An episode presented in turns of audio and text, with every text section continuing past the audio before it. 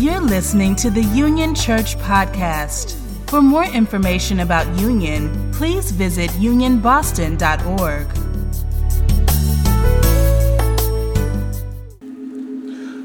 I must admit that uh, these sermons are always particularly tough.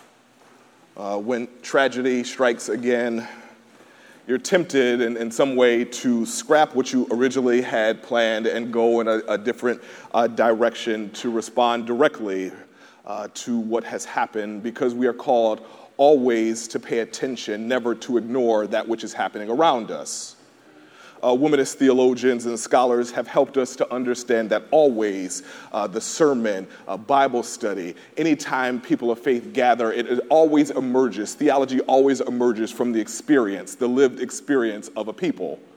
Uh, Emilie Townes and Katie Cannon and Zora Neale Hurston and Jacquelyn Grant and our own Todne Thomas and others have helped us to, to understand, right, that, that what happens outside must always influence what happens inside right? Uh, the theologian Karl Barth has uh, famously quipped that, that the sermon always uh, must uh, be delivered uh, with the Bible in one hand and the newspaper in another. We are never to ignore what is happening around us, and it always seems that this keeps happening to us. So I had originally uh, planned to preach on prayer this day.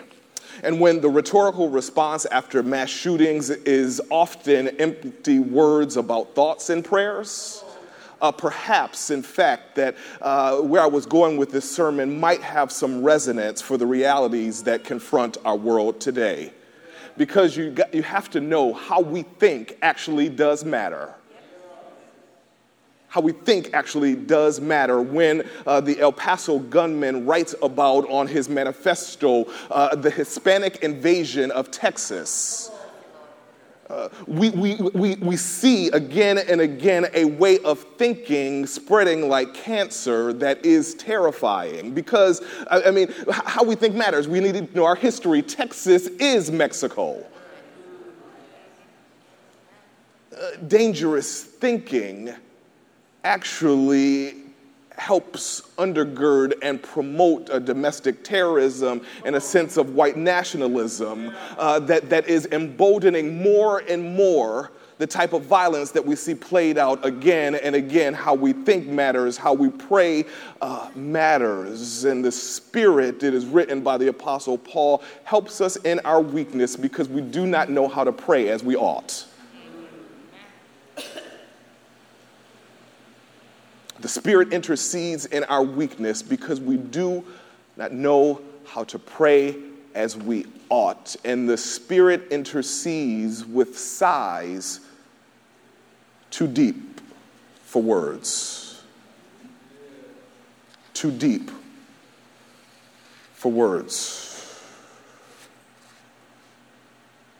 Will you pray with me?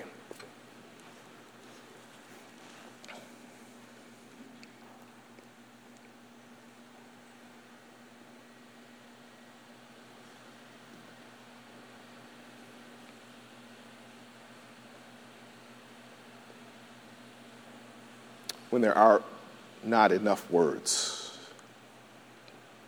We don't know how to speak. We don't know what to say. Still, God, we lean on your word, which is beyond all words, the word made flesh through Jesus the Christ, our Lord. Speak now, we listen. Teach us how to pray and to live and to work in such a way that you might be glorified. People edified. It's in the matchless name of Jesus the Christ. It's in his name we pray. Amen. Beloved, it is good to be back home among you. And as some of you know, I was away for the last two Sundays uh, in Taizé, France. With Bishop Devadhar and Pastor Jordan and our own uh, Shayla and Vivian. We are on a spiritual pilgrimage, and there's uh, so much to be uh, to say about the trip. But uh, uh, what was most striking about this time together is that the five of us joined with another 2,000 or so uh, pilgrims, mostly folks from Germany, Spain, Serbia, Russia, France, and we gathered three times every day for prayer together one people, many languages under one uh, roof, uh, seeking uh, a sense of hospitality and solidarity with one another that transcends any divides, any difference that would otherwise uh, seek to separate us. Our entire day uh, revolved around a rhythm of prayer. Uh, we would pray in the morning, we would pray in the noonday, and we would pray when the sun went down. Uh, the writer of Ecclesiastes, which we heard earlier, says that there is a time, a season for all things, and for all things uh, there is a time, a season under the sun. And in a way, all the time was prayer time at Taizé uh, because it seemed like we prayed all the time. I return to you on this day with a renewed prayer life uh, as does Pastor Jordan and others, with an invitation for us uh, to lean in to prayer. I know Pastor Nikki uh, began talking about that last week in her sermon, so we continue uh, because as people of faith, we are called in season and out of season. During all seasons, we are called uh, to pray because as disciples, we pray because we believe in the power of prayer. So we begin all things in prayer for this month of August. As I mentioned earlier, we will uh, be unpacking a, a, worship focus, a sermon series uh, ta- ta- called, excuse me, called uh, Living as Disciples. Living as Disciples.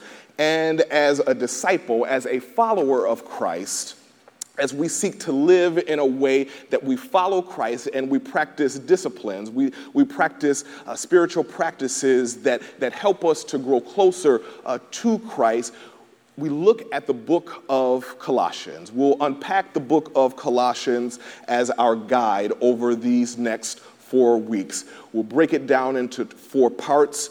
Uh, next week, uh, we'll look at chapter 1, verse 15 to 28. We'll examine the image of Christ. I invite you to bring your Bibles, to bring your Bibles, uh, to pull out your smartphone. So it's okay even now as we walk through the scriptures to pull out your smartphone as long as you're not on WhatsApp and texting and doing all these other things, right? Uh, but go ahead and pull up uh, the scriptures so that we can study it together. I, we're, we're focusing on Colossians because uh, Colossians is a very simple, straightforward book. Actually, you can read it probably in one sitting in about 15 minutes or so, and it gives us a foundation for how we might grow deeper uh, together in faith as we seek to follow Christ, uh, the one who came into the world so that we might have life and have it more abundantly. So, Colossians gives us a, a, a, template, a framework. Next week, we'll look at the image of Christ. Then, the following week, we'll look at the fullness in Christ, looking at chapter 2. And then on week 4, we'll look at chapter 3 as we struggle to figure out how to live authentically in Christ as we seek to follow Christ. And today, as the foundation for our examination of the book of Colossians, uh, we will look at verses 1 uh, through 14, which is a pericope, a passage on prayer. On prayer. So, our examination of how to live in Christ, live as disciples of Christ, as we follow the model in Colossians, is then rooted in our call, our invitation to be a praying people. To be a praying uh, people. And we must understand, beloved, on this day, that prayer is not a panacea. It's not a panacea because we must always take action and pray with our feet. So prayer is not passive. Uh, so it's not enough in the face of such violence and continued tragedy uh, to simply send our thoughts and prayers as if prayer is mere rhetoric. But as we look at what Paul and, and Timothy uh, write to the churches at Colossae uh, these many years ago, we learn more deeply the power of prayer as it transcends just mere words, more speech, uh, and empty language. Uh, prayer is more than just talking to God, a God that one might imagine as distant and separated from the lived realities of our life, uh, but rather, a prayer is an orientation. It is a way of looking at the world. Uh, prayer is a way of life. It's a way of being in the world. And prayer is a mode of action. It's a way of doing in the world. It's a way of looking at the world it's a way of being in the world and a way of doing in the world. People of faith, people of prayer show up in the world in many ways. We're called as people of faith uh, to plan and to organize and to resist and even revolt. Yes, I, I believe that prayer is a form of civic engagement that people of faith do. Prayer, an orientation to the world that says there is one who transcends the world, but that came in the world through Christ Jesus, allows us to be in relationship with one that calls us to transform the world and make the world into a more just reflection of the vision and the kingdom of God. So, prayer is an orientation that is about relationship. We pray uh, to God because we believe that, that God is, and we know and we trust that God is related to us. So, this prayer this prayer, a way of thinking, a way of seeing, a way of being, a way of doing, is rooted in a vision that calls us to a way of living and, and interjecting and intercepting and, and being in the world in a way engaged so that our prayers might become manifest they might become realities. Our, our hopes that which we yearn to, which we yearn for, which we envision, might actually be reflected in our day to day. This is why I, I, I mentioned a few weeks ago uh, as ICE began to uh, do raids in, in, major cities, that we are called as people of faith to respond in prayer with our feet in such a way that we keep on resisting until ICE is abolished so that we might, uh, because we are called to be, we gather in a sanctuary, we are called to be a sanctuary for all people. So we are looking, Union, we are looking, Union, for, for volunteers, people who will help organize our response as we partner with the Greater Boston Interfaith Organization uh, to be in more regular action so that when what we do here on Sunday might be directly connected to what happens during the week. So we're looking for uh, folks who will not only join with us as we uh, seek to partner with Greater Boston Interfaith Organization, uh, an organization that we in fact helped co-found 30 years ago, so that we might bear greater witness, bear greater fruit to what is happening in our lives, so that what's happening in this place is reflected outside this place. In addition, we're looking for folks that will help our partnership uh, with the Mass, uh, Massachusetts Council of Churches as we gather in September for the 400th anniversary of, of black people coming uh, to this, uh, these shores.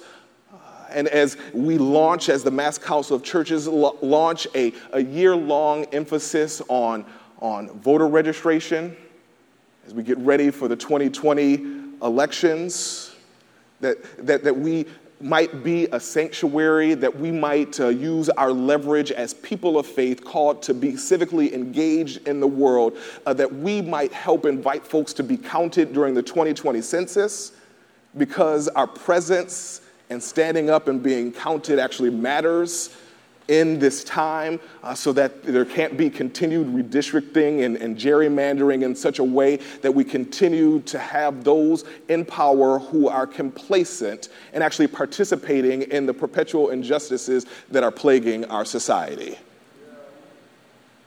Right, so a, a real connection between our prayer talk on Sundays and the work in which we are called to do Monday and Tuesday and Wednesday throughout the week because we follow, as we seek to follow Christ. We follow the prophets of old. where prayer is always a language of moral outrage against violence and injustice wherever it appears. Becomes in the tradition, the trajectory of the prophets, uh, prayer is a language that demands regime change when the powerful are complacent with the status quo prayer must be a language of moral outrage. Uh, the prophets prayed uh, when they called out tyranny and oppression. So, likewise, we are called, beloved, to pray always with hope because prayer also is a posture of possibility in the midst of all the, the ills that plague our world. A prayer is a posture of possibility that prevents us from despairing. So at the same time, we, we work with our feet. We continue to talk uh, to God because we still believe in a God who has been faithful in the past and will be faithful to us in this present moment. So, yes, prayer is action and prayer is talking, and it is a response because we can do something. We must do something. And, and, we believe that prayer accomplishes something when we roll up our sleeves and we get to work. Uh, and we pray uh, because we know that, that it changes things, it, it, it turns situations. And when we, the people who are called by God's name, humble themselves, seek thy face, and pray. Turn from their wicked ways. God will restore the land. And God restores the land through you and me. A connection, a relationship that is not simply about an individual and the divine, but a relationship, even an intersection of the cross, where we are connected to the divine, a divine who runs deep and is the ground of our being, as we are connected to our neighbors who walk alongside of us, who struggle alongside of us. This is why, uh, when we look at Colossians, the first chapter, we see this connection as Paul and Timothy uh, talk about prayer. Let's go to the next slide for a moment. And I just want to point out a couple of things that when we look at verse uh, 3, verse 3, in our prayers, Paul and Timothy uh, write to the people of Colossae, in our prayers, we always thank God, the Father of our Lord Jesus Christ, for we have heard of your faith in Christ Jesus and of the love that you have for all the saints because of the hope laid up for you and having these Christian virtues of love and, and hope and faith might be reflected in a way uh, that uh, our connection to one another, just as Paul and Timothy is connected to these people in Colossae. And he, he begins this, this passage by saying, We are connected to one another and we need each other to survive. We need each other to survive. And then it goes forward and it says, You've heard, you've heard. In the next slide. You have heard of this hope before and the word of truth, the gospel, the good news that has come to you, just as it is bearing fruit and growing in the whole world. So it has been bearing fruit among yourselves from the day you heard it and truly comprehended the grace of God. The grace of God, the love of God is connected to us so that when we pray and petition the love of God, we might live in a way that manifests these virtues of hope in our future, of a faith in a God who transcends all things and a love for God that is manifest in our love for one another. This is why Paul says, I always remember you because I am connected to you and I love you and I, I yearn for the best for you just as I hope for myself.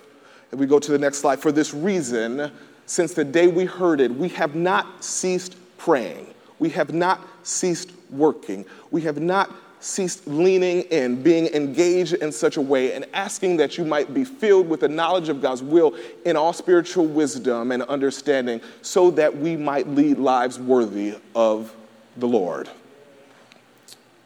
And may you be, then finally, may you be strong with all the strength that comes for his glorious power, and may be prepared to endure everything with patience, joyfully giving thanks to God who has enabled you to share in the inheritance of the saints of light. That we share in the inheritance. It seems to me that this stake, which is given for all of us, that we're in this together, connected to one another. What keeps playing out over and over and again in our uh, world is a sense that there's some of us on one side and others on another side. But as we lean in to live as disciples of Christ, we are reminded that in prayer, that in faith, that we are all knit from the very same fabric that we are called to be one community, one people of God, created in the image of God. So, our calling as Christians, as people of faith, is to bear witness, indeed, to bear fruit in such a way where it's not possible uh, to say, I don't need you, or you're an outsider. You're an illegal alien. But that the very foundation, the fabric of our faith in prayer, says that you are me, and I am you. So it's me, it's me, it's me, O oh Lord, standing in the need of prayer. It's me, it's you, it's us, oh God, standing in the need of prayer. I invite you as we uh, pray with our song because Martin Luther and, and uh, St. Augustine said it this way to sing is to pray twice. Uh, so we sing and we pray as we begin this journey together uh, from going from here to there to show up in the world. Not my mother, not my father, but it's me, O oh Lord, standing in the need of prayer. Come on and put your hands together as we sing and turn uh, to. Thank you for listening to this podcast. For more information about Union Church, please visit unionboston.org.